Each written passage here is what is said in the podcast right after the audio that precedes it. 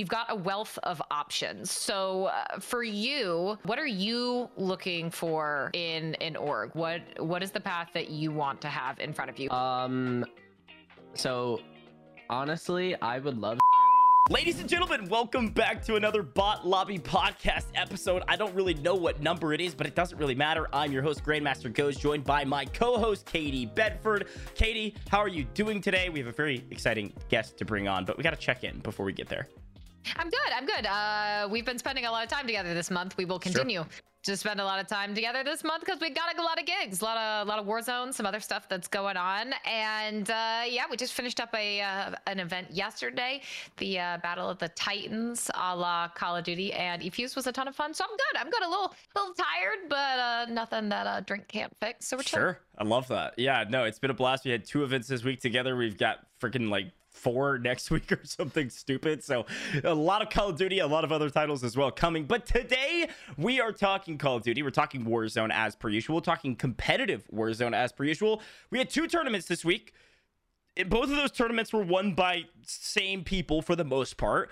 One of those people, we're going to just jump straight into it, is a man, the Wonder Kid. If you don't know who he is, where have you been? Z Smit official. Uh, we're going to be calling him Smitty all day today. This man is a legend among men. And look, he's talented in his own right, has, has kind of come up and, and grinded through the scene to get to where he's at right now. And there's a lot of reasons we wanted to have him on the podcast. And he just so happened to win both the tournaments this week to set it up perfectly to join the podcast. But in terms of introductions, look, the guy's a legend, very talented, and uh, is on the smaller side, but is making a huge push into you know content creation, streaming, and was recently on uh, uh, this organization. I'll call it like a mid-tier org called Omit. A lot of you may not be familiar with them. They have a lot of really sweaty Warzone players a part of their squad recently uh, left Omit and is open for signings for major orgs. And we're going to be talking a lot about that with him today. So without further ado, let's jump straight in with Smit. And uh, Smit, we've got you live, brother. How are you doing? Thanks so much for joining us. I'm doing good. I uh, I'm a little bit tired because that adrenaline running through me last night was. yeah. uh, I was laying in bed. I was like, I don't know. I was sitting in my setup and like it, just towards the end of the night, I was like, all right, like I'm ready for bed. And then I just laid down and I was like, yeah, I'm not falling asleep for a few hours. yeah, I, I feel that, man. You you guys were twisted yesterday and, and, on Tuesday. I mean, before we get into anything else, Katie, I feel like we should just let's let's rehash mm-hmm. those two events. Z Smit, kind of take us through. Let's go back to Tuesday. Um, you know, two v two event interesting format. It was ground loot only. Take us through kind of uh, your thought process with Aiden. Of course, no secret, we've already said it. You and Aiden won that event together in a um, pretty impressive fashion, but kind of give us some insight on, what you guys were thinking during that event. Um, honestly, I think it, so.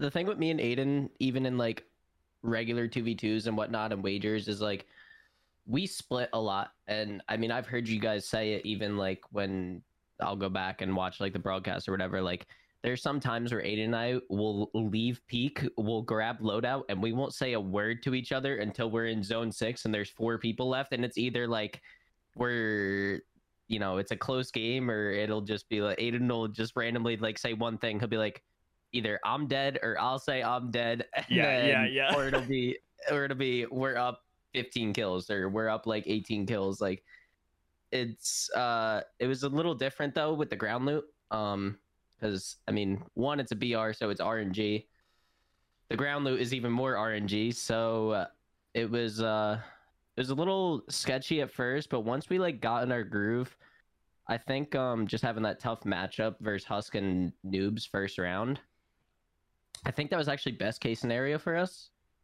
um because it really prepared us for the rest of the tournament and we just kept doing our same thing that we would do before loadout drops just drop in peak fly out and just fragged out. We did stay together a lot more in it though. Yeah yeah, well, we noticed that especially too was uh, as those lobbies went on. Uh, it seemed like we we could watch in real time the adjustments that players like you guys were making as those lobbies were getting more difficult.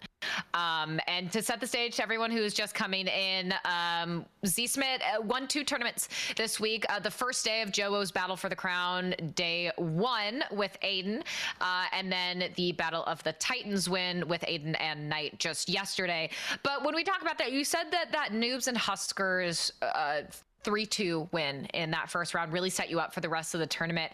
Um, how do you guys feel uh, once you got through kind of that middle part of the tournament? You get 3-0s on Tommey and Almond and onto Breadman and Jowo. Uh, but 3-0s don't tell the whole story, right? Because at least when it came to Tommey and Almond, um, th- that was a very close 3-0. Uh, yeah. When I knew we were playing HusKerrs and Newbz, and I just look at the bracket and like, I feel like the last few brackets we've had has just been like so heavy on our side. Um, and when I knew we were playing, like most likely, like you look at the brackets, you always look at the favorites, like who you expect to play. We were expecting Tommey Nolman second round. Um, I think I actually saw Tommey come in my chat and do like map count or whatever to see what it was. And once uh I think there was like one game, it might have been map 1. They died like a little early and we just ended up backing out of the lobby just to not make them wait or whatever. Um that was like the only game that could have been not close. Uh but who knows? Yeah. And then map 2 I want to say was was it map two or was it map three with that like super back and forth where they both full died and like Yeah. clutched up? I, I think we're kind of like the story of the tournament Goj was the swings whether it was your matchup with Tommey and Almond or especially in that grand final was like who is going to full wipe at the worst time and can that other team capitalize on it? Because that's also i mean that happened to you and aiden in the grand final in maps two and three. You get those full wipes and uh, biffle and super evan are able to capitalize on them pushes it all the way to that map five and then it's their turn to get that full wipe. But it really felt like that was kind of a linchpin moment in a few of these rounds. Yeah. Uh, um, when Tommey and Almond uh in that game where it was like super high kills, I think I had like third. I finished the game with like thirty one. yep, yep, yep. um that game was crazy from the start because i'm pretty sure that yeah that was the game where they dropped uh factory i want to say Mhm. uh right around or That's- arsenal that, that and they sounds were correct. they were going crazy over there and me and aiden just like our whole thing is like we just like to stay consistent. It's like the same thing with customs. If you're not consistent on a drop spot like who knows what will happen. Um so we just said like we'll go peak. We ended up fragging at peak but like even the start of the game i think we were down like nine kills and then we were somehow up like seven and then we were down like six and then we were it was literally like it wasn't just like one kill three kill swings. It was like eight to ten kill swings the whole game. Um i remember me ben and tom were actually all in docks at the same time just getting team wipe after team wipe. Like there's the most people i've ever seen there. Like i was on like 17 with 90 up and they were on like 30 kills already. And then we all ended up dying there. And then like it just playing them just really prepped us for like the whole thing. Yeah, um sure. Uh, made Uh, No, I, uh, great, it's great, uh, great points. I mean, we were talking about it before too, Smitty. Like in in off broadcast, uh, was was watching the actual bracket unfold was super interesting. I mean, you said at the very beginning. I mean, you guys were on the stacked side of the bracket on paper. It's Warzone. Anything could happen. Anybody can win. Always. That's that's always the caveat. Realistically, they had the hardest. Oh. There were varying degrees of difficulty, but their bracket was extremely difficult. Oh, it was it was obscene, right? Like you're playing, you know, some of the best duos in the game, and, and specifically when you're looking at this bracket and saying, okay, not everybody is with their duo, right? Like we could talk about Unrational and Scummn having to split up, like you know. They've got an easier side of the bracket because the chemistry is not necessarily there. I mean, you're having to play HusKerrs and Newbz, Tommey and Almond, Joa and Breadman, and then Super Evan and Biffle. Like, I mean, it literally doesn't get harder than that. Like, who else are you going to add into the mix when it comes to 2v2s that have the Kim, you know, besides you guys? Yeah, literally, like that's what I said. If you look at it, what is that? So that was we played four duos. We would like be a fifth. The only other like duos that you would like put into that is like FIFA Jukeyz. Yeah. Mhm. Uh, Scummn and Gary, but they're like they weren't together. Um, Swag Booyah, who was in the tournament, but they played Biff and Ev first round. Yep. And the only thing I was worried about in that whole tournament was us getting to the finals. Like, mo- I hate moving quicker in the bracket Mm-hmm. because in my eyes it kills your momentum, and it kills like because we sat down and we watched it, and I told Aiden I was like, I was like, I don't really want to stop shooting my gun, so I just stayed. I kept playing Rebirth. Like I just I wanted to just stay warm because it just it really kills your momentum, and that was the only thing I was worried about going against Biff and Ev. But uh, no, yeah, I was actually excited for that matchup. I'm not gonna lie. It was fun to watch. I mean, it was it was the Slayers, you know, some of the best best Slayers in the game, right? Like there's there are two v two teams that can win often because they're very strategic and good at rotations, etc. And like you guys are obviously really talented at that. But those four players, like you, Aiden, uh, you know, Biff, a- and Super Evan, I mean, that those are the lobbies that you watch. and You're like, oh, this could be a world record lobby if if it everything goes their direction. You know what I mean? Like those are the fun ones because it is it gets crazy um, sometimes when when Biff and, and Super Evan are involved, but. Um, anyways, great win. You guys went, you know, uh, map five win in, in the first round, 3 0, 3 0. Had to wait a, a, long time. You stayed warm, and then you won in the finals. Uh, I, I want to jump forward into the next tournament briefly before we get into some more org conversations. Let, us spend some time talking about Battle of the Titans because it was a really interesting format, different format than maybe I originally expected when I saw the title. Um, and but it was Rebirth, and you guys came in with the same squad that you've been working with for the last couple of big tournaments, right? Like you came in with Aiden and you came in with Gorgo Knight as your third. Um, you you you ran the same squad in in YSL, um, adding in I believe uh, who was your fourth in that one? I don't have Dill. my sheets up. Dill, Dill was your fourth in that one, and then the same squad for CDLR. So a lot of chemistry has been building up. Talk to me about Rebirth. Talk to me about your Rebirth team and what you like about them. Of course, you've found some success over the last couple tourneys.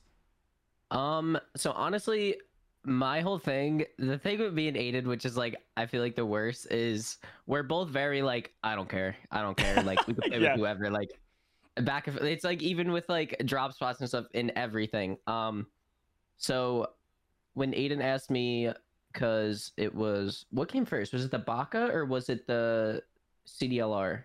Uh, I think it was uh, the Baka, right? Ba- Baka's main event was before CDLR finals.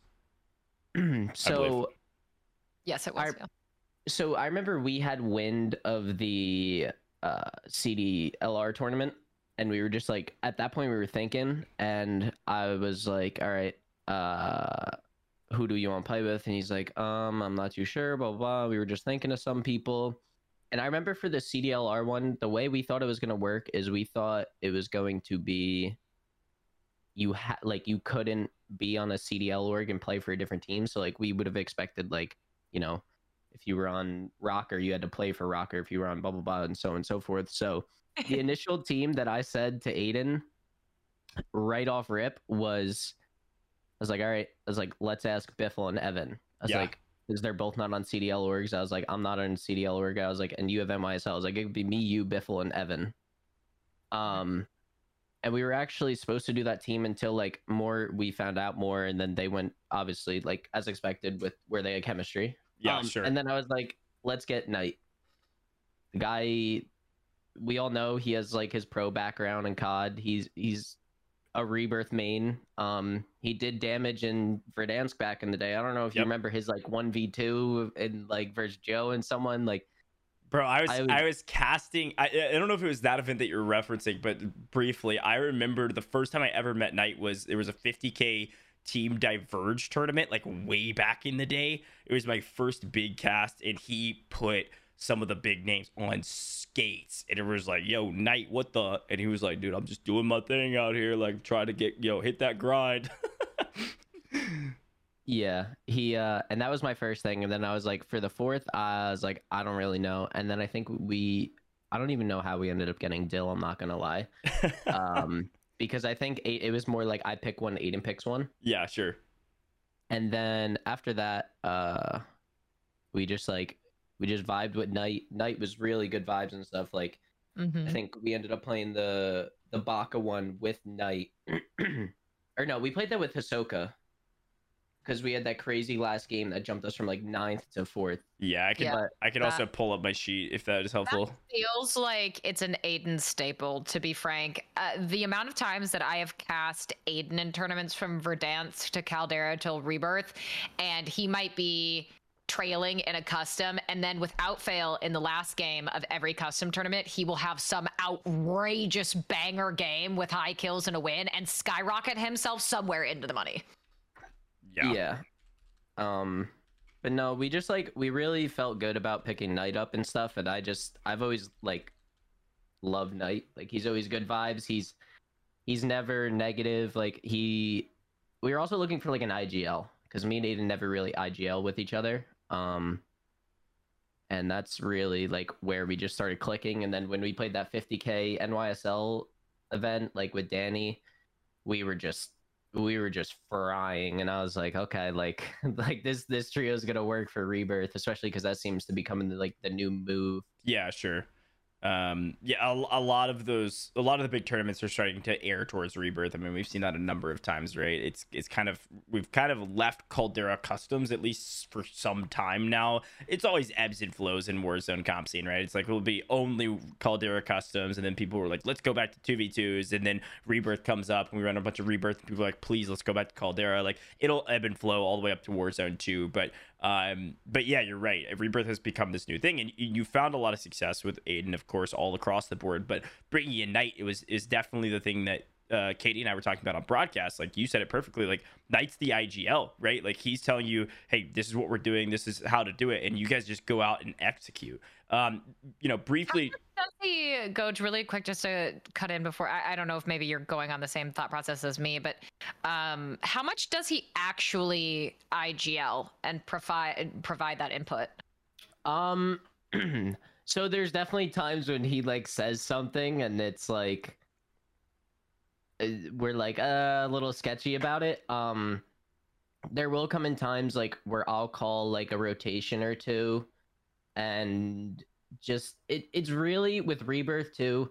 People are respawning, people are dropping in everywhere, and it's like you got to pay attention to the skies at all times. And there's like times like we'll be in three different buildings looking three different directions, and we'll see someone that they don't or yep. whatever, and they'll call a rotation. So you really have to make sure your teammates know what you see um, but Knight would probably he probably IGLs like 80% of the time, I would say.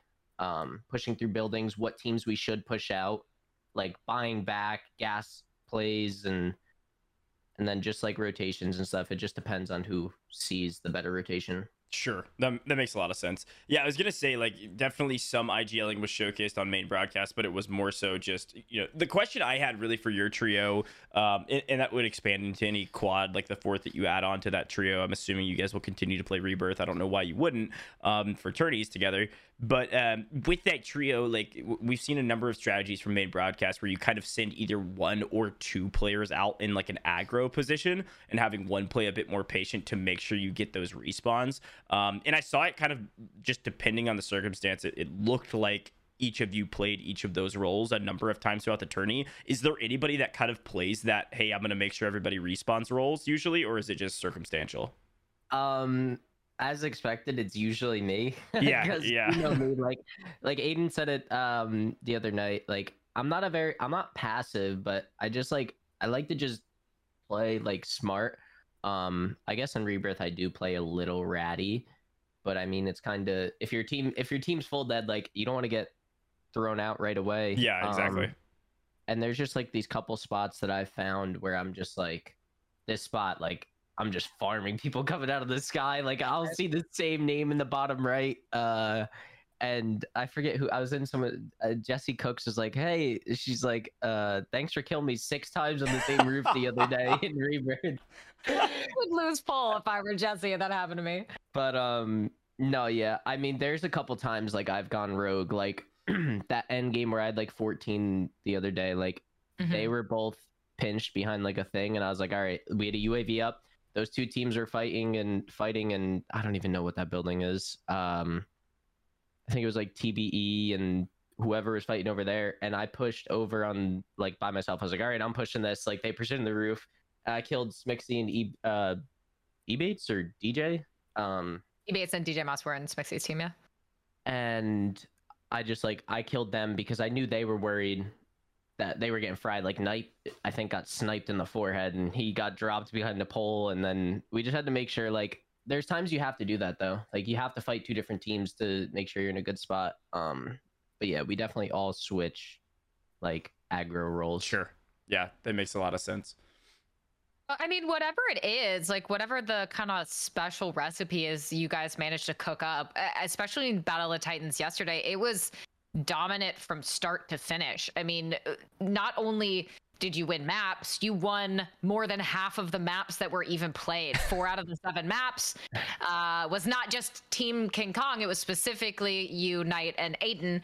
Uh, you guys, I think, won almost 14k or did win like 14k as a trio three event. You go over to the Operation Monarch, uh, final eighth map. You get 52 kills to net another 5k for Team King Kong, and I how how do you find that level of consistency? Because oftentimes when we talk about warzone whether it's rebirth or caldera uh, that rng factor cannot ever be fully eliminated in any way. So how do you manage to find that level of consistency against that caliber of players to the point that you're winning more than 50% of the maps? Um honestly i think we learned a lot from the past two tournaments and i feel like that's a huge thing in whether it's Caldera or even 2v2s, like you just you always learn your opponents and have to study like everything that they do, whether it seems like we're doing it or not. Like every drop spot, we're seeing who drops where. Every team that pushes us or we pop a UAV and we kill, we're looking at the names and seeing like who we're killing. Um, so we kind of learn people's rotations and stuff. And another thing is like loadouts. Loadouts are so big in to the point where Aiden actually stopped grabbing our loadout um off rip so that it didn't disappear. Yep. and that's another thing with like the the aggro role we were talking about is like it really depends on who has loadout and who has the better guns. Because like if someone's flying in to regain like then the guy that's in the building playing safe goes out and goes aggro. The other person's regaining and it just it's just a rotating thing. Um but we just really stay consistent with our rotations uh, everywhere. Um, obviously, I mean it's it's luck. I can't I can't sit there and say everything we did was like you know all skill. Um, we had a couple great zone pulls. Um, you know we made sure like we clear things like in spots and we almost clear our own rotation so we kill people in spots that we know we could set ourselves up for a zone pull or whatnot yep Yep. we saw that from main too. Like there was a lot of fun things that we were able to kind of point out as we were going along and swapping around perspectives where definitely could tell that you guys had more of a strategy than than just hey, let's fry out and do our thing. Because, like, for instance, like TBE, right. they certainly had strategy. There's no question behind that. And they were probably learning drop spots as, as well. But something that they do well in Rebirth when they do well in Rebirth is tournaments like this, where it's a competitive type you know rule set you know you're not everybody's running snipers and shotguns kind of thing and, and, it allows almond in particular to just play the hyper aggro role in 1v2 1v3 all across you know the map and just fly around and get as many kills as possible. I mean they were the only team really in contention against you guys because they were just frying out. They didn't win a map but they were found their way into the top three most every time because noobs would be lost alive or whoever and they would just rat out till get those placements because they had picked up 20 kills already you know in the first two circles. So it was cool to see well, kind of like point coach right? They got tbe they got second place three times. Yeah yeah exactly. But so it, they were really that only team kind of hot contending for that. Exactly. I mean placement wise they were there. It was always one person. It was always hey we got our kills. One person's left alive resurgence is done let's go rat out and hide and rotate correctly and, and win. And that's that's what they were trying to do. So it was fun watching you guys kind of go back to back to head to head because there was really nobody else in contention. Swag was kind of there but um, yeah very very well done. And, and i love talking strategy with you. But let's continue to talk strategy. We talked about cdlr we talked about you playing with nysl uh, representing nysl in that tournament in that tournament only. Um, i want to take a moment and move on to the hot topic issue slash uh, you know hot button issue or whatever you want to call it uh, of orcs because you know Z Smit, I've known you for a or Smitty, I've known you for a while, man. Like I remember all the way back to when you first got signed by Omit with Rafi. Like I, I was I was there at the beginning watching you drop a 20 plus KD in that first tournament where people were like, yo, who is this kid? Right. Um, and so I wanted to give you a chance to talk about Omit first because if, if for those that are listening that don't know Smitty, um, was a part of Omit and recently, um, you know, left that org under great terms. Um, so, so, yeah, talk to us a little bit about the last year or so that it's been that you were with Omit.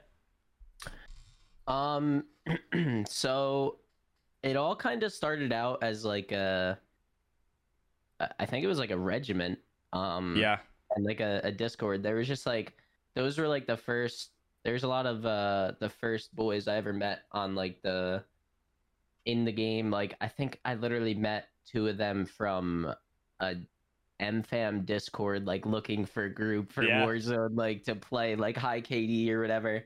Um, and this is like this is back in July, like July of COVID, uh, right when I just decided to build my PC, like s- my second PC, because my first one ended up breaking like a year before that or whatever.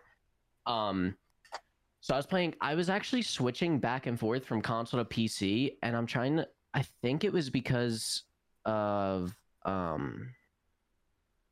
I was letting my brother maybe play it, or I don't know. I was just back and forth because I didn't have all the stuff for my PC, so I would just, you know, sometimes want to relieve the stress of my eyes Sure. of not playing on 60 FOV or whatever it is. Um, but so that was like literally, I met them, a couple of the boys in July, and then they introduced me to more and more um, people. And then there was like this Discord where it was just, there was probably like 10 of us, 12 of us, like, we'd all be in the Discord at the same time, and it wouldn't be one of those Discords where it's like an Xbox Live party back in the day where you can't hear anything that's going on. Like it was always just like everyone was just having such a good time. Um, and they all kind of introduced me to each other, and then that's when I met Rafi. I met Rafi probably like that October, November ish Yep. right around there. Um, same thing with a lot of the people in Omit, like Cranks, Gooey, um, Xenon. The first time I actually played with him was like a Team Diverge tourney. Yep. I remember that event. Um, and it all kind of started out as like a regiment because it was like that hashtag Rafi regiment that everyone was like, there was like two different ones, and then it was like all about sweats, and then it was just it started to become a thing.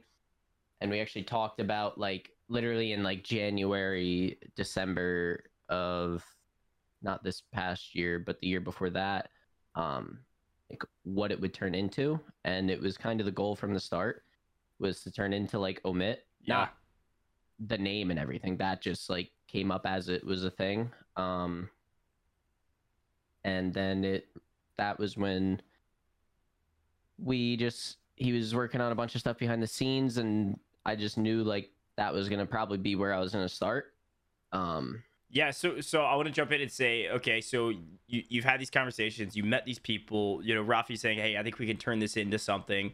Um, you know, what was the was the original appeal of joining an org? Because I think I think there's a lot of people out there that play Warzone that are not a part of an org that want to be a part of an org, and then there's also a, maybe a minority of people that say, I don't really have interest in being an org unless they can offer me a ton of things. I mean, I know at least to some degree from the back end, like how Omit worked and and how um, they worked with you. But like, talk to me a little bit about like the buy-in from your side of like, okay, I'm gonna be a part of of this org. I want to be a part of this. This is like my group of people, and you know we can take this thing further. Like, what was the buy-in for you? What made you excited about Omit?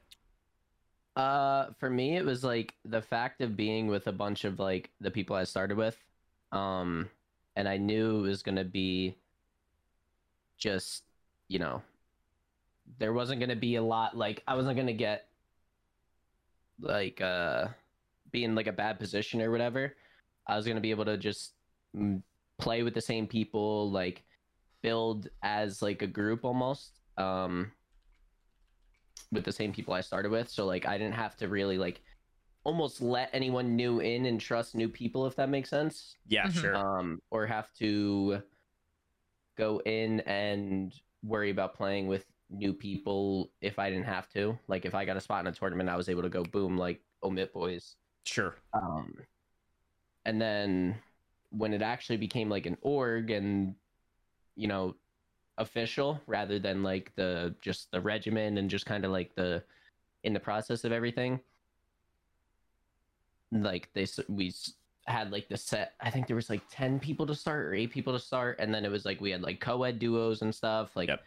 we had like we tried doing set duos and stuff on the team um and then at that point it's like you can't really do set duos when you're all on the come up because we all know like tournaments are hard especially for like customs there's 100 and 100 plus players in the tournament. 2v2s it's like could be 32 Yeah, it could exactly. be 16 it could be so And I, But, I um, remember too, like you guys had you had um, you like kind of main omit squad, which you know, of course, like it was included you, it included you know Aaron, Base Xenon, and a lot of the names that you mentioned, and then you also had uh, the kind of like Rafi Academy back then. I mean, I remember all the Academy guys that were super super young, like we're talking like the young boys like 14 or you know or so years old. about that. Yeah the the academy kids i because i remember like we did a rafi rumble tournament i think and it was like academy mixed in with some of the like big dogs and they were trying to prove and find like 2v2 partners and stuff like you know it's it's been a long time coming. So so let's jump forward a little bit to like the last six months or so with OMiT and talk about your come up through that. Um you know you you did start playing with Aydan you know kind of into the latter half of your time with OMiT uh, what did that look like from the back end perspective with Rafi? Because uh, we all know that there's been this like floating conversation that you could get signed by an org and stuff like that. Like, what did uh, what was OMiT, if you can call them that, like saying from behind the scenes to you while you were with them, if you can share any of that about what your next steps could be? Like, were they uh, supportive uh, in that? Uh, yeah, a thousand percent. Um, I mean, it was like there was almost a point where I uh, kind of just had to like I was playing with new people every day like I I got on the I feel like when I kind of finally split like picking up like the OMiT boys and stuff for tourneys is like when I started getting consistently in the big ones whether I was picked up by like I want to say it was like last summer I started to get picked up by like the big dogs and stuff mm-hmm. um and it was like you know a better chance of winning every tournament. And then i started to win more tournaments. I won that NYSL 100k like then we played world series warzone and then it was kind of that stu trey smitty trio that like it was almost like every tournament we tried to play together. And i mean we were we were playing really well together. Um and that was just kind of like when i stopped playing with like the the same people every time because I wanted to like expand out and play with more because you know bigger opportunities and whatnot. Obviously, like I wanted to take them. Yeah, and that was like when I really started to see like my potential, I guess, in the scene. Like as much as people would gas me up and all the people that I met from the start, like oh like blah blah blah, all this stuff. Like you know, sometimes people just say stuff to say stuff because like they're yeah. cool with you. Um, like even now like i never even really saw my potential at the game and like even being considered top like 10 top 15 in the game until like over these probably past like five months probably since caldera dropped. Um but yeah i mean the goal was always to to branch out and get into something bigger from both sides sure. um, yeah. Yeah well, i mean you're really you're at that point right now right? And so you were with OMiT. You are where you are now. You've been winning those tournaments. You're consistently winning a lot of tournaments.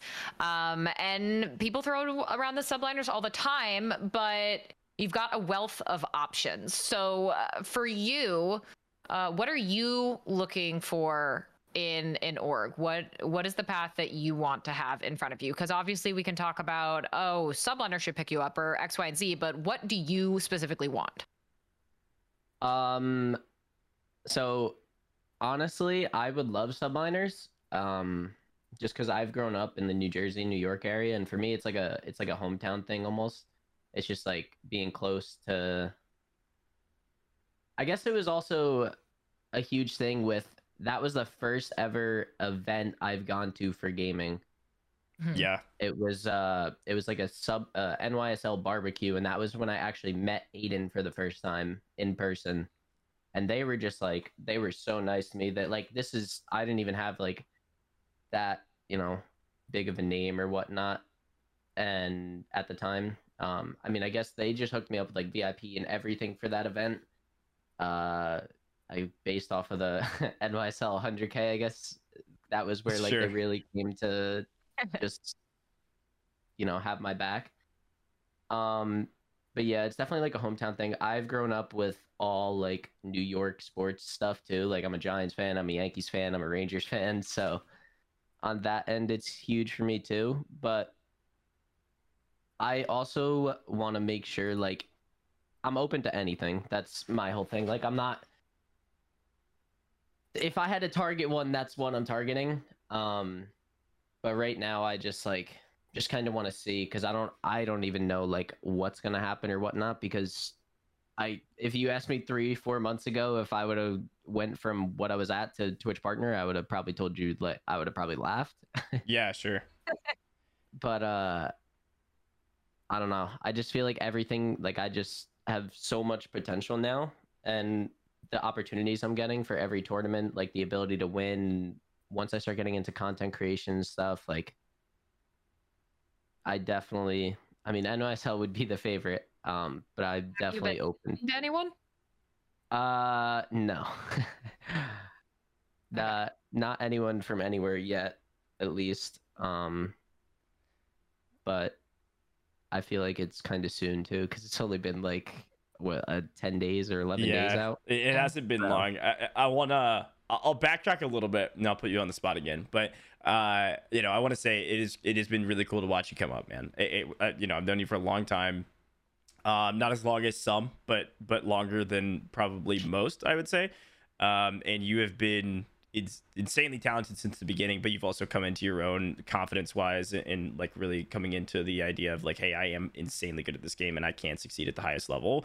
Uh, it's been cool to see that confidence continue to grow in you, and that, that comes with winning. I mean, you know, for any orgs out there listening, for Z Smit's sake, um, you know, you can check this out yourself, you know, on a website that I'll plug later. But uh, you know, with Rebirth added into it, and uh, since Caldera dropped, I mean, in the last five months, Smit, you've won over forty thousand dollars in this game um, which is really freaking cool, right? Like you're inside the top 10 overall earn period. There's like, there's no, there is no like rationale that you could put behind Z not being in the top 10 all time period right now in Warzone specifically on Caldera, but you're not limited to that map either, which is really cool, especially with this come up of Rebirth. Like, go back and look at his Rebirth winnings, right? Like, go back and look at the event that he just won, 35K. Go back and look at their placing in the NYSL Warzone Mania 3. Go back and look at CDLR. Like, you guys tried out in all of those, and uh, and you've been a key factor in that. And you've been a key factor too. Like, you know, I'll say it, this isn't like 100% the case, but I, you've been a key factor too of like,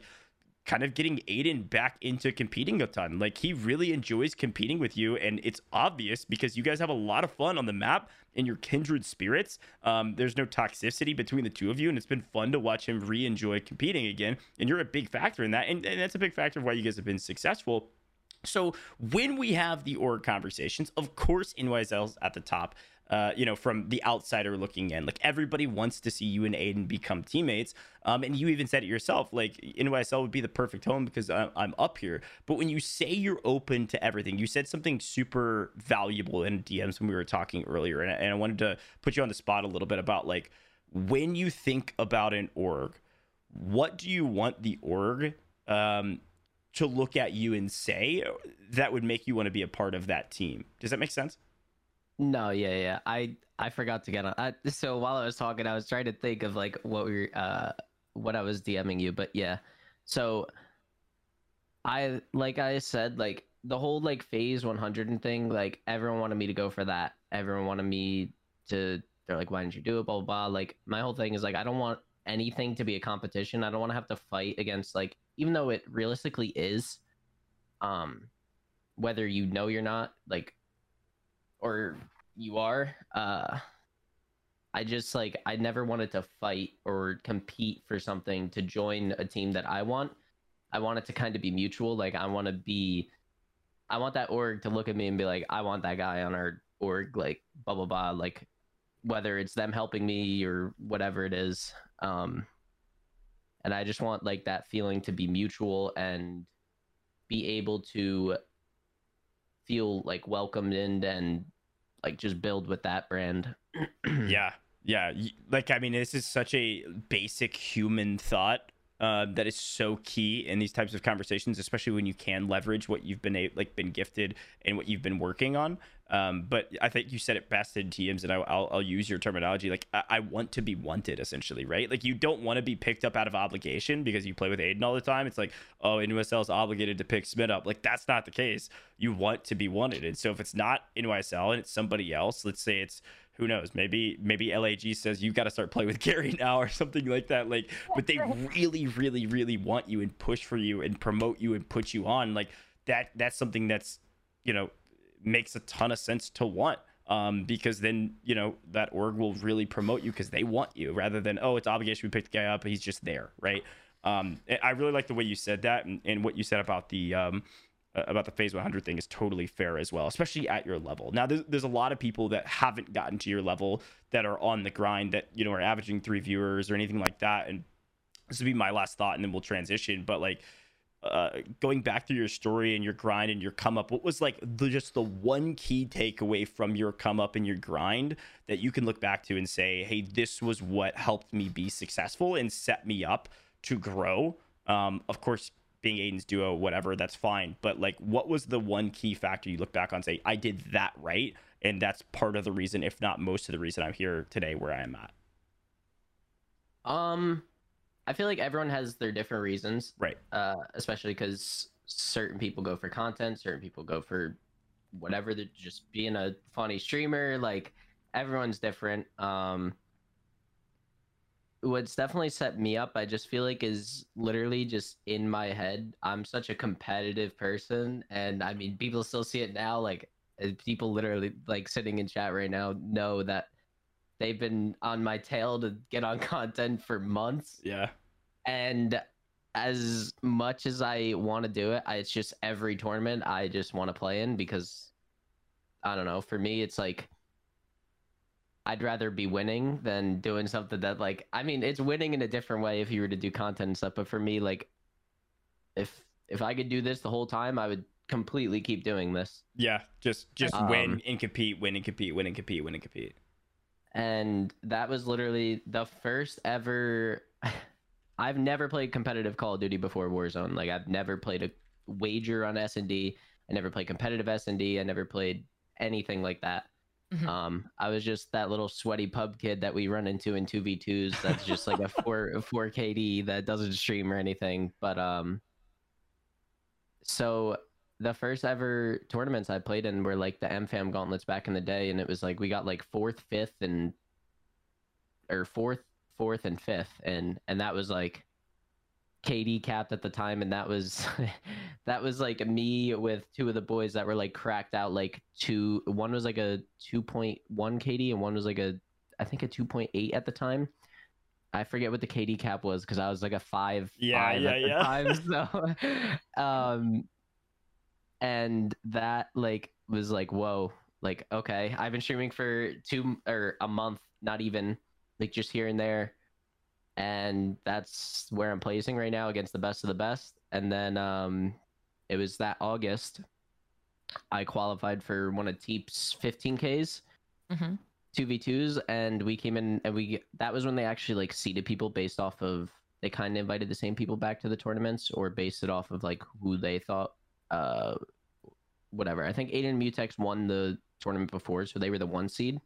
That was the time they were a duo. So it was Aydan Mutex, Symfuhny and HusKerrs were still playing. I think it was Dez in a track. Yeah, Dez in a track. Yeah, they duoed for a while. Um, Belk and Destroy, uh, Jukeyz and Delio. So it was like just a lot of like Nick and Swagg were in it. It was a lot of like just people you see now, and either half of them don't play comp anymore, or half of them split up. So yeah, we were the 16th seed. First round, we have Aydan and Mutex. So Aydan, who I used to watch like playing Fortnite and stuff growing up, like it was like whoa, like this is crazy. Like two months in, and then we actually ended up getting second in that tournament, like my first ever 2v2 tournament. I've literally never played like a 2v2 format thing ever. Uh, and we ended up getting like second in that. So that was when I was like, whoa. yeah. Yeah, that makes a lot of sense. Dang, that's crazy. No, I mean stuff like that. It's it's amazing to look back and see kind of what were those linchpin moments, what were those moments that put you on a path to, you know, where you are right now and well, where you are right now is is one of the best in the game. Um, again, guys, if you're coming in now and you're unfamiliar, um, Smitty went back to back in wins today. Whether it's kill race, this week, whether it is a trios rebirth tournament. Uh, he's been winning them all. And what that means is that uh, you kind of have some of those very high level insights into competitive Warzone as a whole that a lot of other people might not have because you know what it's like to win in different formats, you know what it's like to lose in different formats. And you've been here kind of through some of the evolutions of competitive Warzone as well. So when when you look at Warzone right now, um, what are your thoughts on on the current state of Warzone and um, actually when it comes to not only that, what your thoughts are on the current state? Uh, what would you like to see in the future of competitive as we get closer to Warzone 2? Um, I can't say competitive's at its best right now. I mean, I don't think anyone can agree, uh, or will disagree. Um, it's gonna be honestly, I hope it kind of switches towards Rebirth, and that's that might be a little biased based off of the way I'm playing on Rebirth, but I feel like just the Rebirth customs have been starting so easily. There's very minimal like disconnections or resets or whatever. Like, obviously, I know the the CDLR was like a pub, so everyone queued in. Yeah, sure. Um, that would be cool if they could do that for like any event over a certain amount of money or whatever like if it's whether it's over 25k or 50k um especially with it i i believe most of the tournaments are sponsored by activision. Um so like i feel like that would be a huge thing because it leaves you know people to not sit there and talk to their chat and not realize that they haven't been in the lobby for 25 minutes and they have to reset the lobby now. Yeah yeah yeah. Um, caldera is I actually, as much as people like bash on Caldera, I actually really enjoy the map. Um, it has more of like a BR feel to it, I guess. And for two v twos and stuff, it's just like you take out helis and two v twos on Verdansk, like you're like ugh, like that that map was uh, with no helis in two v twos was like not very uh not the best. Um, but with balloons and stuff, like I think if they could literally just stick to like maybe one Caldera customs here and there, not max lobby because that obviously makes the lobbies all slow mo and stuff, and rebirth and two v twos. Because from what I've heard, and I'm probably sure you guys could probably see it too, rebirth and two v twos are like every viewer's favorite formats too. Yeah. Yeah. Um, so for me, I feel like if the players enjoy it too, which I feel like for the most part, I haven't really heard bad talk about Rebirth. Um, I feel like that would be very cool. And Rebirth is very, sm- it's a much smaller map, and it's a lot easier to have like a more competitive format. I feel like on it. yeah, that's that's a that's an interesting take. So you're you're basically saying let's stick to what we're currently at right now, which is rebirth and two v twos. An occasional Caldera custom would be fun with somewhere around like hundred players or so um, you know, keep keep the tournaments flowing, but you like the way Rebirth is kind of taking the main stage right now from a player perspective too, which makes a lot of sense, right? Like when you think about Warzone comp scene, you, you it's essentially co-streams all the way through. So each of the individual streamers has all of their viewers, and you want to entertain those viewers. It's not just the main broadcast. And when you're sitting in a customs waiting on a map to load in for five minutes, and then it resets, and it's another five minutes, like ten minutes of downtime, like unless you're a just chatting god, can get really boring for viewers. Um, so I, I, get that perspective for sure, and and I, I don't mind it either. I, I have fun casting Rebirth. I have fun casting two v twos. It's essentially like Katie and I just get to like yell at each other and make fun of each other while watching some of the best gameplay that we could possibly see. Where you just slay bots all day for like nine hours straight. Like what I can't ask for anything better than that. Um, but in terms of like Warzone 2 and what you would love to see for the comp scene in Warzone 2, is there is there any like specific um, changes you'd love to see with Warzone 2 that would affect the competitive scene directly, whether it's a um, you know, like a, a like a more league based like organizational focus on on competitive scene, or more um, you know different types of aspects they could bring to the game to help. Um, I mean, obviously, I think I speak on behalf of everyone. A very good anti cheat, yeah, just so that this stuff can stop. Um, I mean, definitely I'd assume there's going to be a new map regardless. Sure. Um, yep.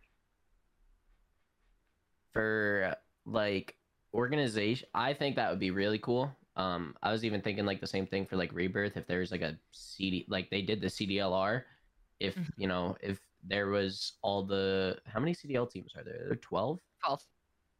So if they were to do that, it would be what twelve trios technically. Yep. Yep. You could run a you could run a trios rebirth tournament with 12, or you could just make it 14 orgs or however you would like to do it. I mean, yeah, there's a lot of issues that come with that. But yeah, sure. Yeah, totally fair. You could run Um, organizational based stuff. Just like, but I don't. I mean, realistically, I don't see that happening. Um, a ranked like system is obviously my number one. Anti cheat ranked, top people in the ranked brackets and stuff. Because at that point, you're literally playing customs. You're queuing into custom lobbies the whole time, and you're, you don't have to wait for people. You're playing against people like, and you could have the pubs like set up too. You could have like the separate playlist, kind of just like how other games do it. Um, and you could still run if you want to run your two v twos on that, you can. Um, because with that, I feel like people can get that skill base where they think everything should be skill based matchmaking out of their head because that realistically probably will never happen because it's like that will kill the player base. Um, if they do a ranked and have it that way, and then I personally want to see more lands. Obviously, I know with COVID and stuff, it's tough. Uh, but lands, I feel like just the energy and stuff is just a completely different thing. You'll see the people that you know can't play in front of a crowd or get nervous or you know what I mean. Yeah, like, just yeah, all yeah. that. Um, and just even just to be able to experience that and like that energy and stuff. I know we got uh we definitely have uh lands in the works in the pipeline. Obviously, things like lands bring a order of magnitude more complications and expenses to be able to implement. And we you know we can't speak for activision uh, and what they want to do with competitive warzone but i'm sure I, we all agree on that. More lands uh, getting people in the same room getting people playing together um, is kind of the most optimal scenario for all of us. And it's more exciting, right? And we talk about instead of the co stream problem we can sometimes get, well, all of those viewers are in that main broadcast all in one spot, um, talking with each other. And uh, so, so I wonder then, um, do you have any, uh, and and I'm not talking maybe from a structural standpoint, uh, but do you have any uh, competitive pet peeves? Can be behavior, situations that happen, something, anything when you're in these tournaments that really grinds your gears.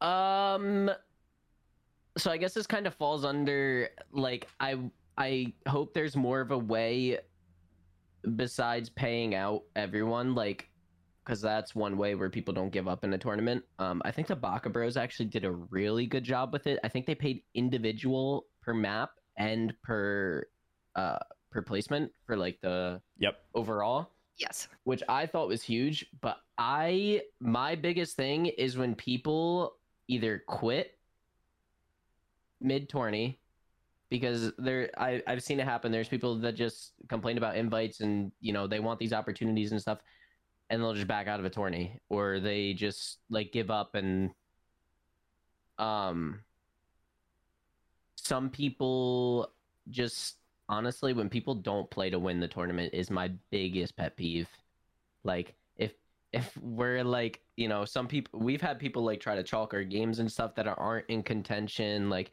mean obviously it all happens because it's it's br but um just i wish there was more of like a way for everyone to be playing for the same thing Yeah. because i mean i think we all know that some people load into these tournaments and just think to themselves that they don't have a chance in winning but reality they all do Yeah, right. Like I I think that point was Those was prize crucial. pools, Coach, kind of help incentivize that, though, right? Like the way Baka Bros did it, what Yeah. Z Smit just mentioned is like, well, if certain teams, it's just a fact, certain teams are going to have an extremely difficult, if not impossible, time winning in tournaments that are overall placement and you get paid out for first through third. There's just going to be teams who are never going to be able to get there. But when you have something where each map has various degrees of payouts, uh, Z Smit, you're basically saying, and I would agree, um, it, it gives everyone a chance in that moment and keeps them kind of engaged with what's happening and has that hope so that they're not just sitting there saying, What am I doing? Yeah, Mhm. a a hundred percent. I mean, uh, you know, it, it, this last tournament didn't necessarily like uh, do that. There was a way to win money, but it didn't really matter how you personally did per map. Overall it kind of mattered because you wanted King Kong's team to win, so you needed your points, especially the people at the bottom. Like if the people at the bottom, like Sparrows, winning a map was huge for Team King Kong because they were so low down the leaderboard. That points bolstered came out of kind of nowhere and, and pushed you guys ahead of Godzilla.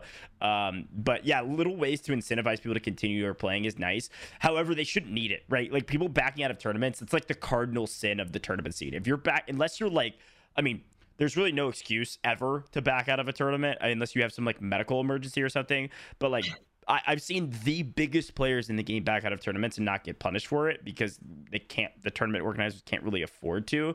But if you're a, especially if you're a smaller, a mid tier streamer, and you start backing out of tourneys, like you're gone. Like get out. You're not coming back. Like that is the worst situation to be in because it can ruin the rest of the people in in the tournament's game, especially if you're at the top mentality. fighting for kills. Like it's so frustrating. So it's it's hard to to really like execute it well but i think you're right like the best way to do that is pay per map so like even if you're legit at the bottom of the leaderboard like play to win right like you, you can win that map you can win a thousand dollars for your team or whatever it is um, but i really liked how I, I don't like the one complaint I have about rebirth tournaments, and I'd be curious to hear your perspective on this. Is when the tournament provider uh, pays out per map more than the overall event placements. I agree. It, it, it, just kind of like de-incentivizes people to like play the actual overall tournament. It's more about just winning the map, and winning the map is, is all that matters. Which means you're not going to go be going for kills as often if you're really trying to maximize your payout. Yeah. Um, I definitely think like. Obviously, I know you just recently had that uh like the meeting or whatever with all the yeah. players on formats and rules and stuff. Um, I definitely think like I agree with that because I personally like when I would see like there was like a a certain tourney or whatever, and then I'm like, all right, like this would be cool. Like we got a God Squad ready for it, and then I join the Discord. I look at the format, and I'm just like ready to throw up. I'm like, oh god, like what am I about to play? Yeah. Um, because one, it's just like it's another thing where it's just it doesn't. Competitive should be fun in a way. Like I feel like in most things, like everywhere, whether it's sports or whatnot, like people that are the best at what they do definitely have fun with it. Um, I mean the CD like the CDL too, like it's fun. It it seems fun. I mean to me, um, it's fun to watch, but when like no one wants to watch people sit in a building yeah, yeah. against the best of the best because they have to based off of the format. If you choose to because the format is like if it's kill incentive and you just choose it to win the map, you know what I mean? Um, but like, yeah, I definitely think the overall placement is way more impressive than winning one map. Yeah, I mean it is, and that's that's kind of the the the cost you have to say. I agree. It, overall placement that is going to weigh far more heavily when you're looking at it from purely the competitive aspect when you do map per map it is more engaging for players who probably aren't ever going to get into that top three and maybe does at least in my opinion as a caster it does make the ending of every individual map much more exciting to watch because there is that opportunity for a team that hasn't won or a team to go back to back to be able to start racking up that cash as you watch. But i think that also gets into that broader discussion of what does Activision want this to be? Do they want mm-hmm. these tournaments to be fully competitive? Do they want these tournaments to be fully content? Do they want them to be a mix? And if so, how does that discussion impact what we're talking about right now right? Versus those overall placements or or that per map.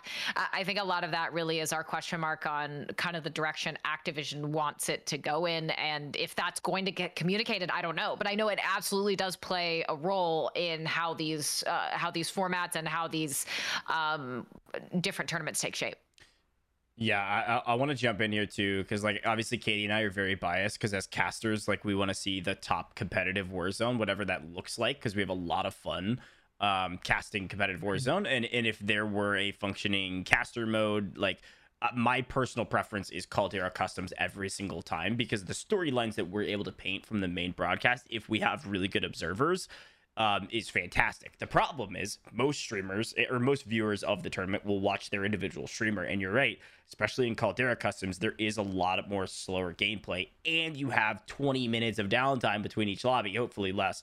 Um, but what would I? I'm gonna yop this question from Rafi in chat. I'll give him a shout out. We were talking about you earlier, Rafi. You're a legend. Um, but what do you think, in your perspective, as we kind of close this out? Um, would help the the customs worlds. Besides lands, of course, custom lands would work so well because the downtime you're in person, you could see players interacting. You could run actual interviews with players without it being a technical like complete catastrophe. Like all of that would kill it. But for online customs to work, what do you think needs to happen for online customs that see some success and players actually enjoy them?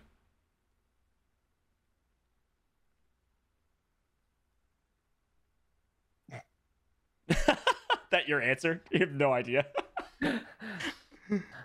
um, it's a big question, so it's fine if so. Like uh, my spiel just now, right? Like I don't even have an answer for it. Sometimes you just got to talk about it, you know. I just want to say like two more huge things. I feel like mm-hmm. would be if you could like have customization to a private lobby change the guns on the like if you're gonna do bans don't have things that you could pick up on the ground like if you could literally change what guns you can grab and have like stuff like literally limited or change the ground loot um and also a, I mean for your guys benefit like a codcaster thing. You could literally fly around like an orb and yeah. because i feel like it, the best thing about the fortnite days we're seeing like Aydan and Nick land both tilted and seeing like their names from up above, like seeing them go at each other with the health and everything is like just that would make it so much more entertaining. And like like you were saying with the watching individual streamers POVs, the reason for that is because there's no other way to watch the game than watching one individual player. Well, and that's I, that's such a huge point, and it all circles back again to uh, the question we can't necessarily answer of what does Activision and Call of Duty want Warzone events to be. And if they want them to lean more in this competitive direction, then a lot of what Z Smit's talking about needs to be implemented. Just those kind of basic standards for the ability for TOs and casters to observe and commentate the game, uh, and those quality of life updates for players themselves. Like you said, kind of having that access within the game to determine what the ground loot is or have a uh, competitive custom mode that has only those specific guns. Uh, but it's a question we can't answer, right? We don't know if they want it to go in that direction. And a lot of those potential additions and quality of life upgrades aren't going to happen until Warzone 2 as well. So uh, I think it's so it's so important to have these discussions to let them know what we care about, what the players like uh, Smitty care about um, as they prepare for Warzone 2. I know Baka Bros, we kind of covered that. Gojj Baka Bros had a discussion with kind of dev side, I think, as well as Shanice uh, from Activision about some of this, and they were taking those notes, right? They were they were listening to everything that we were saying, and uh, I know that they will continue to. So we'll have to see what happens. But a lot of that really just depends on whatever ends up getting implemented in Warzone 2. But I think, wow, go just imagine that that podcaster. Oh, that'd be a beautiful thing. Uh, yeah, I just I've been dreaming about it since day one. People that have known me since the beginning, and somebody you know resub for two years. Literally two years ago, I was saying the exact same thing. Like it's been that long, which is just insane to think about. But you're totally right, Katie. It's uh, it's you know, Warzone being content forward or content focused means those things are not necessarily on the top of the priority list, um, which is totally fair from the Activision perspective. And I'm hoping that continues to change going forward um, with some of the conversations that we'll have later. But um, Z-Smit, man, this was a great conversation. Thanks for kind of providing some perspective on your backdrop and your um, your come up and your time with OMiT and what you're looking for in future orgs. Is there anything you'd like to close out on? Maybe your last selling point, should there be an org listening right now? Um, uh, honestly, I'm just I'm ready to just keep getting bigger. I'm about to make like a huge content push because definitely, obviously, there's not too many of these big tourneys, and some of these little tourneys like is just, you know, hard to play the game for fun. And I feel like if I focus content, it'll help me grow. Yeah. literally everywhere, even more than I already am. And uh and just hopefully be able to just keep getting bigger and keep winning. I love that. Well, uh, I don't think you have to worry about continuing to win because that seems to be all you do right now. And I'm con- I imagine that's what you're going to continue to to do. But uh, seriously, Smee, I mean, watching the come up, it's been incredible. Um, seeing, I think, some of the kind of wholesome and more down to earth uh, players in the scene getting you know what they very much so deserve and has worked for is uh, is also awesome. So a big congratulations to you. And uh, something that Goj said that uh, earlier that I want to echo, I thought was a great point is um, the synergy that you and Aydan have and kind of help reigniting that spark of him wanting to play Warzone and wanting to play competitive Warzone has been really great to see. So uh, I wish nothing but the best for you guys as a duo, for you uh, in everything you're doing. And I agree, uh, content is always important. Um, and I'm sure you're going to crush that as well. But uh, speaking of, if you need content ideas, I'm sure you can come up with some great videos from the swapped input tournament that's going to be Yeah. on the team that you are also doing with Aydan. That's Didn't even think about that. Yeah, it's gonna be a lot of fun to watch, man. That's that's on Tuesday, so I'm excited to see if you guys can go back to back and win that event as well. Smit, thanks again, man. I was looking, I scrolled back through our DMs of like the first time we were DMing, and at least the last conversation I can see on my PC was uh, originally talking to you about moving you up for a potential tournament that I had coming up as one of the like top performers or something like that, because this was right after that 20 KD tournament that you had, it which which kind of went sort of viral. um, it's just it's been cool, man. That was over a year ago, which is crazy to say because I had even seen you play like before that. So full year of watching you compete, and I'm sure we'll have more than at least a couple years ahead of us. So thanks for popping on the podcast, man, and uh, we'll keep you updated on more conversations. I'm sure we'll have you back on shortly after a few more wins. All right, sweet. Sounds good. Thank you guys for having me. Yeah, peace, brother. Later. All right, Gojj. It's about that time. Woo! All right, Katie. I, I I, don't like Shooter's Digest, but I- it's to be a Shooter's Digest. It is a Shooter's Digest. I, I I want to. Can I hard pivot before we we lose all of Smit's people? Can I hard pivot really fast? Only if you reference friends in the possible. Uh, if I reference what? Fre- oh, you let me down with the pivot. Come I'm on, sorry. man. look, Uh, look, listen, listen. I, we had such a interesting conversation with Smit about competitive Warzone. I want to make a hard shift about the future of Warzone briefly and talk about that tweet I sent you with ALGS because uh, we'll come back to the Shitters Digest stuff. We have some drama we want to talk about briefly before we end the podcast, but. So there was a tweet, folks, and, and I don't even have the link for it right now. I could probably find it, but it was essentially that ALGS or not ALGS, Apex in general viewership is at an all-time high. Game players are at an all-time high. The game's been out forever. Um, and one of the major reasons for that that we were kind of talking about off off stream was that you know Warzone's been on a decline. People have gone over to Apex, but in particular Nickmercs, right? Like Nickmercs is this figure that has brought a massive like cult following, if you can call it that, or even uh, whatever you want to call it, infam following, family following, uh, just general following from the competitive side over to Apex. They've been, you know, uh, being very ingenuitive with the way they've integrated um, updates and stuff like that, and also ALGS is an actual competitive game mode. So what I was wanting to talk about, Katie, future of competitive Warzone. We talk about how Activision maybe is a bit more content forward with their events, a- and we also talked about how customs are slow paced and campy, right? And people don't like that right now. If you watch the ALGS, it is incredibly slow paced and insanely campy. I mean, you have there's 20 teams that can load into a lobby, and you have 15 teams in the final circle. Okay. So I want to briefly mention this new Apex wave that has happened.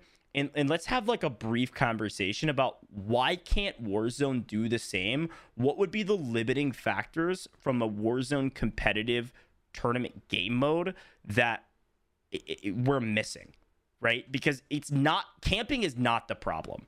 It, it seems to be the way fights happen how fast people die maybe like do you have do you have any thoughts on that topic for like a if we were to truly make a competitive warzone tournament or a competitive warzone league like an algs like what are the limiting factors for that for warzone Well, I think uh, the main thing here to touch on the first part of this is that um I don't actually really think that competitive Warzone and ALGS are comparable right now because for one, it is a bona fide esport that has everything an esport entails with it, which is why I would say ALG I, ALGS players are pros. Yeah, they sure, are absolutely. pros.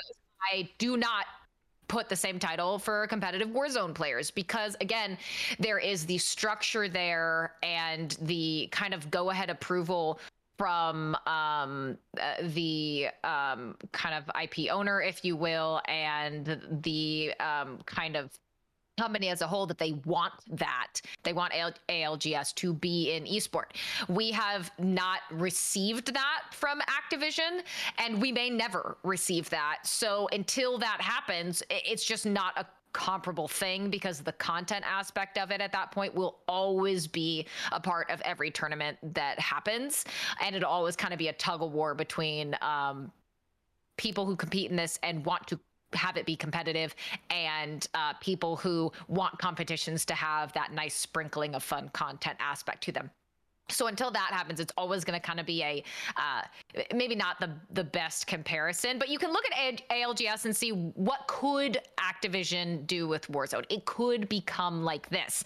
And i think eh, just so many of those basic features go i sincerely think um, at least from a viewership perspective some of the basics for whether it's codcasting, whether it is that uh, flying free camera, whether it is our ability to have those uh, heat markers on the map when you're looking at it to see where people are dropping. Um, features like that that might be available elsewhere i think provide so much nuance that a lot of the things we're saying well what are we missing? Why are things worse for us in a competitive aspect? A lot of those small things really add up uh, Sure. when you add them into a broadcast that i think would solve uh, i think a lot of these issues that we might be having. But uh, in terms of also uh, the the style of Apex and how you play out an Apex map win um, is just completely opposite of how Warzone's even played. Like, yes, they're battle royales, but the way you play them and the way you win them is way different. TTK is a huge thing, right? Like in Warzone, I know that they've addressed that they're trying to manage TTK creep. That is uh, unintentionally, it is getting faster and faster kill times, and that's not necessarily what they want. They're trying to do adjustments uh, for the fact that TTK has gotten a little bit too high. We've seen things like adding more health, uh, so on and so forth. Um, well, in Apex, the TTK is way slower. It's way harder to kill people and get those team wipes in Apex than it is in something like Warzone.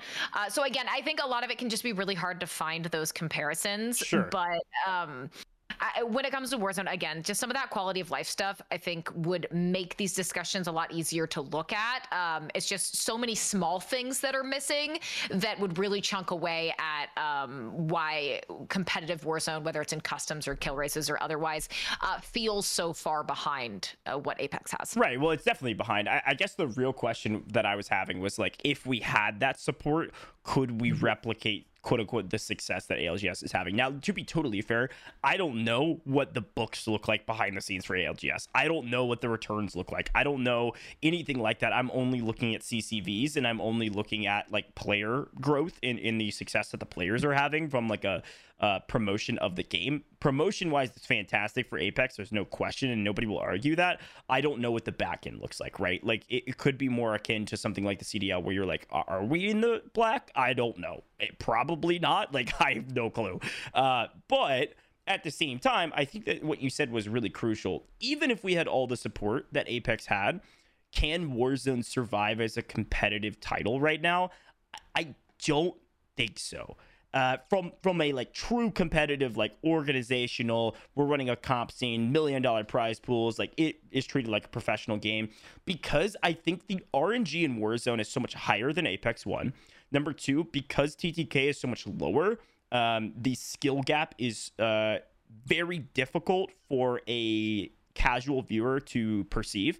And so when somebody kills somebody else in a customs game it mm-hmm. doesn't look like a skillful kill and usually it doesn't take as much skill. It more it, it comes down to the only real skill that you can uh, attribute to like high level warzone right now is positioning and timing. To be honest with you, like gun skill doesn't really move the needle in customs all that much, especially when you're playing a more campy style customs rather than like a kill race style customs with kill multipliers, etc. Um, you know, I'm getting some DMs from some people that that maybe play on the slower side of things and are really good at that positioning, and I could see them succeeding in a, at a professional level for Warzone because of positioning.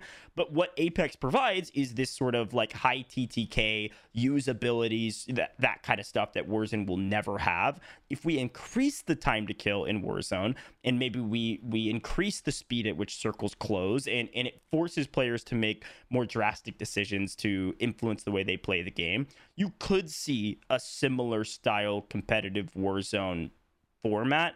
Um, but I think you know, from our perspective, the things we want custom, you know, uh, game settings and caster modes and heat maps, like I think that's all valuable. But I still don't know if we could replicate ALGS style format. I, I want to say that something like a rebirth competitive format with organizations behind it could actually be rebirth more successful. More feasible. Yeah. I agree. I if you're talking about um, a actually competitive Warzone format, rebirth is really going to be the um the game mode type where you could turn that into reality.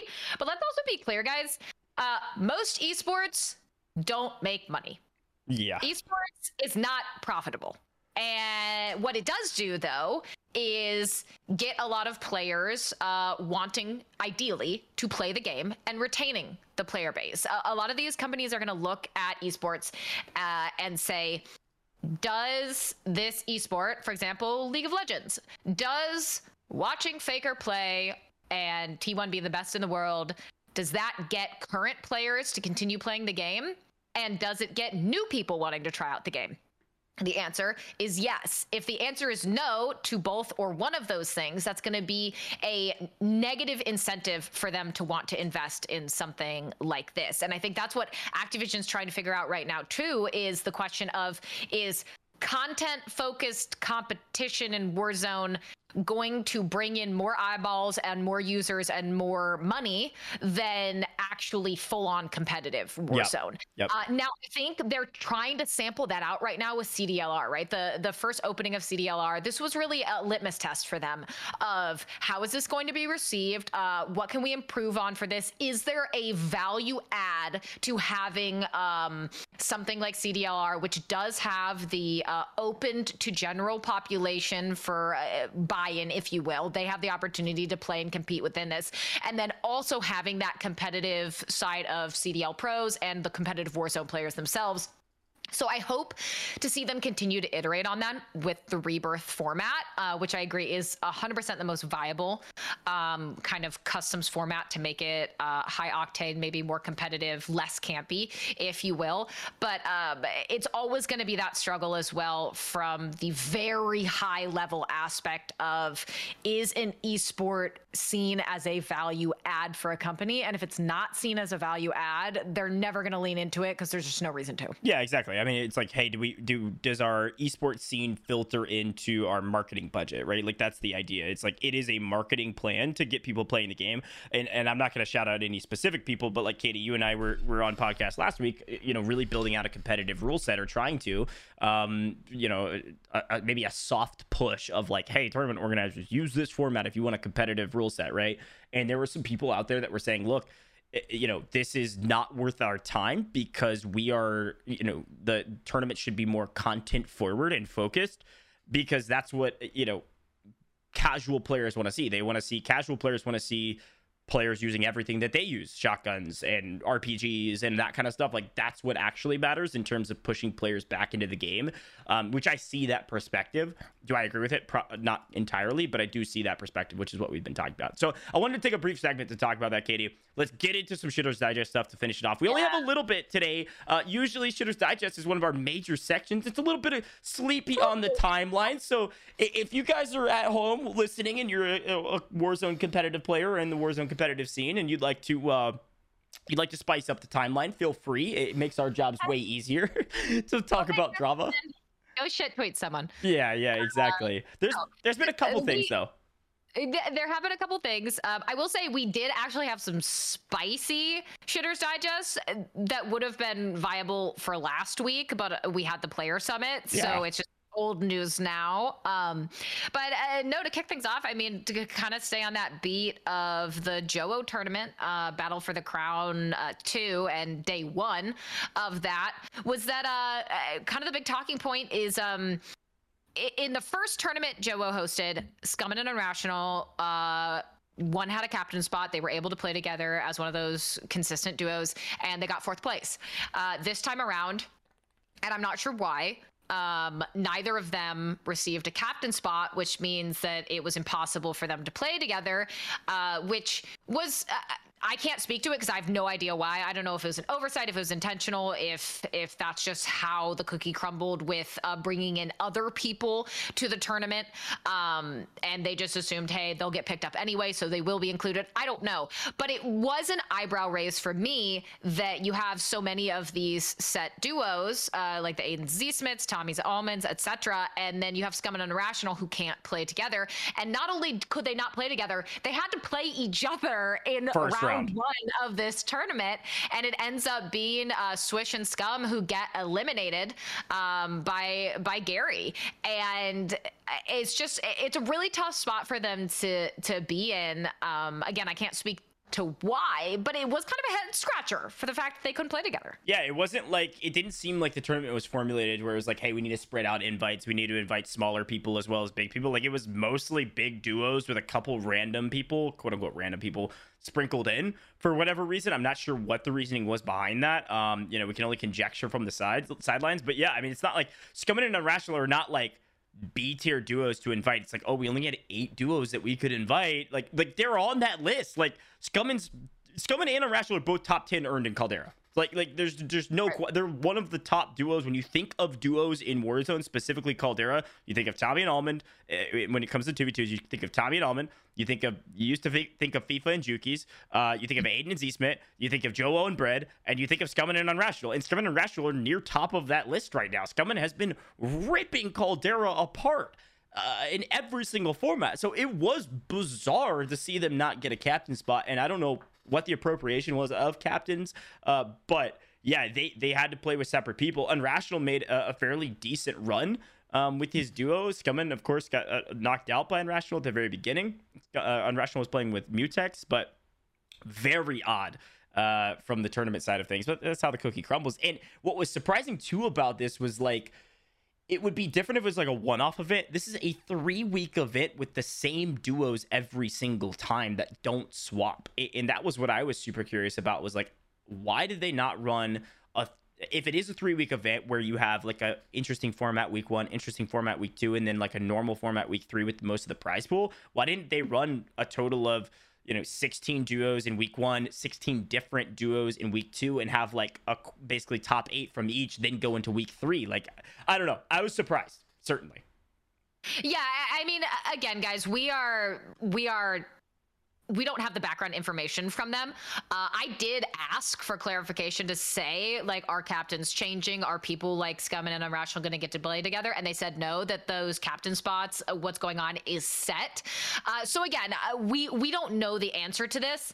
Um, maybe again they just had a list of people they wanted to invite and some duo had to end up getting the short end of the stick and unfortunately it was scum and irrational. We'll wait to see what happens with the rest of it.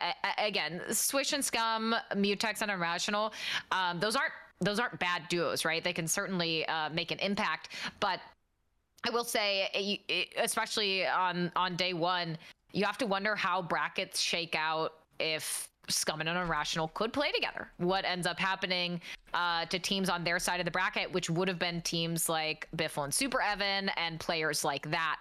Uh, so, so we'll have to see what happens with with the rest of it. But um, something else that was a little curious, and we touched on it with Z Smit, uh, was that HusKerrs and Newbz were back together. HusKerrs yeah. did get a captain spot for the tournament, and uh, he picked up Newbz. Uh, they did break up, but they haven't, and I don't know how much HusKerrs has really been trying, uh, but they have not been successful in uh, trying to find new duos that work for them. Now, uh, Newbz did play a tournament with Scummn that Scummn was supposed to play with Gary, but ended up playing with Newbz and wanted to do a trial run of it to see if, who know, maybe Scummn and Newbz were the hot new thing.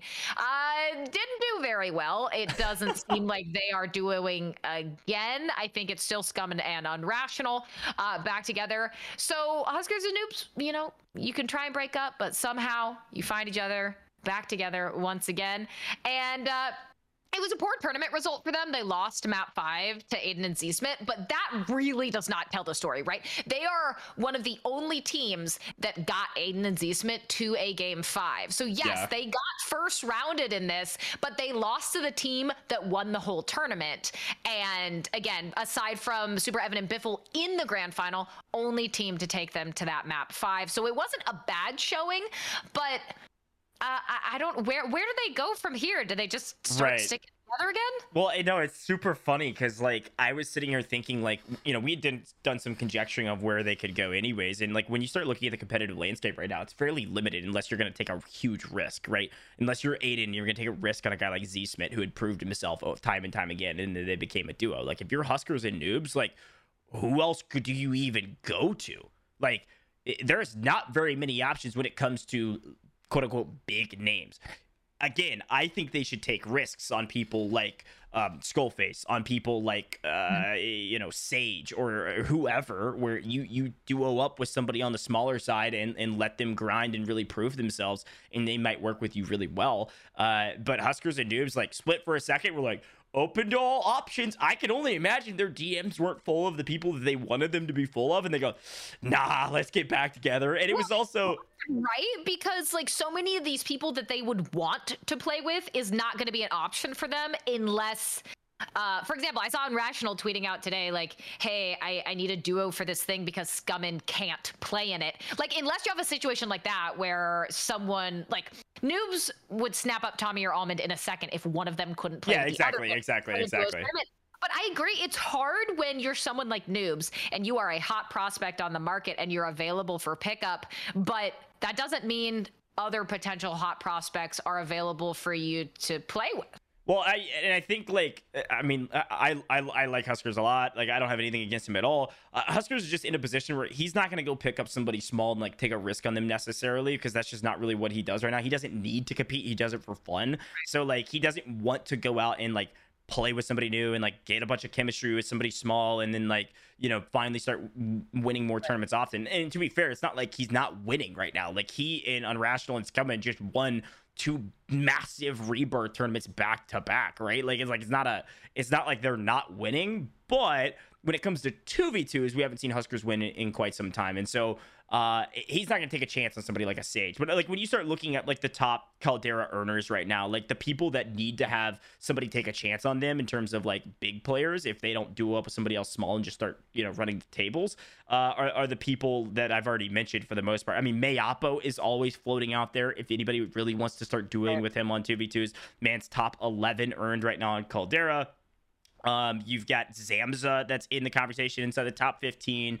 Uh, you've got Inveiled, you know, give or take, of course, any accusations that have come his way, which mostly unfounded. Uh, Skullface is in the top 20. Uh, even Wars, really, I mean, they have consistent players they compete with, but like those are the people that you need to start picking up if you're trying to split up, if you're HusKerrs and Newbz, and look at. I mean, even Stukawaki is is not really having a consistent duo that it, you know he's playing with every single time. Sage top 22.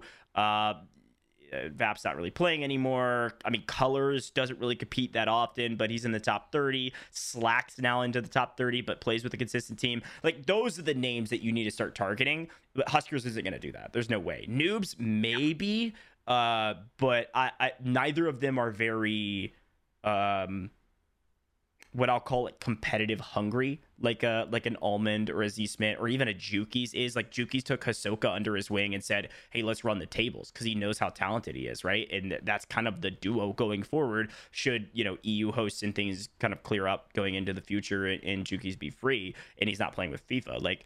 I don't know. Those those are the conversations to be had around two v twos for those duos. It's, it's just ever done a two v two before. What'd you say? Have FIFA and Newbz ever done a two v two before? That's a great question. Uh, off top of my head, it doesn't sound like a duo that's played together that often, but they have played together in customs. I know that for a fact. I would love to watch FIFA and Newbz. You could have you could have FIFA. Yeah, you have FIFA IGL. He's one of the best IGLs in the game right now, and have Newbz play a little bit more aggressive. Maybe uh, I Newbz isn't a hyper aggressive player. I think FIFA needs a hyper aggressive player to compete with, which is why he and Jukeyz ran the tables for so long from the EU side of things. But I, I don't mind it either. I think here's the thing: is basically, um, I I think that Newbz and HusKerrs face a situation that I find similar to Jowo and Breadman's situation specifically in 2v2s not not anything else that involves trios quads whatever. Specifically in 2v2 kill races. Um i think they are a very good duo together. I just don't think that those duos aside from maybe the off chance will ever consistently find wins together specifically in the 2v2 format. Yeah, yeah, yeah. Uh, but then the question becomes I also don't think that there is a viable alternative for HusKerrs or Newbz that is drastically better uh, or an upgrade for them uh, of free agents, if you will. So, sure. Newbz wants to find someone else. HusKerrs, they're all happy with doing that, whatever.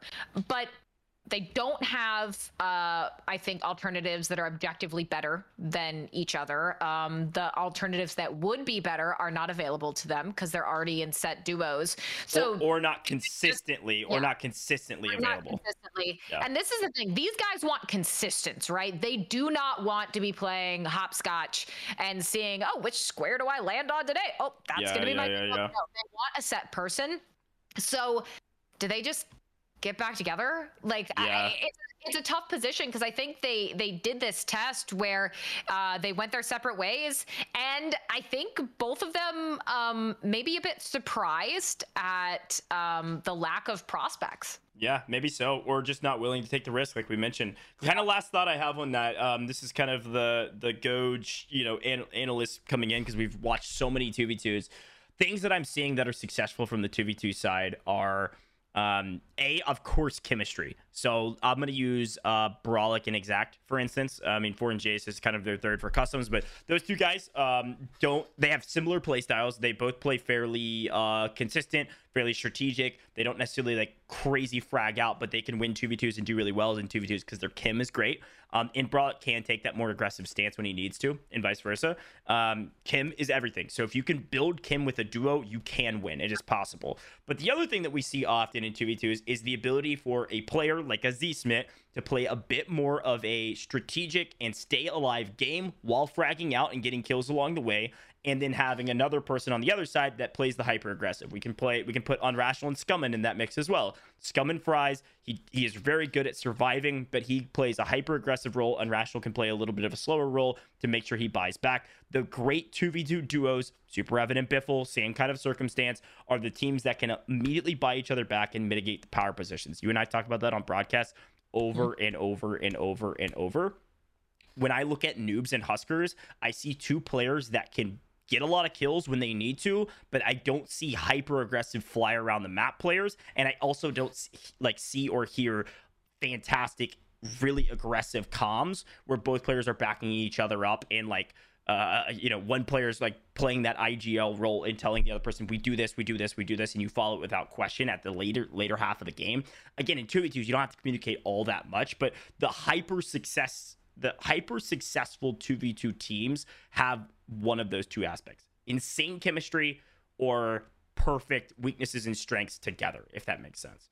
Um, and, and, so if you're looking to succeed in the 2v2s, you need to find somebody that complements you well um, so that you can be successful, or you need to just grab somebody and just ride or die and work on it for the next six to eight months, basically, to, to have a chance at winning some of these events. That, that's the way it seems from our perspective, at least. Well, right, and it's it's just hard too because.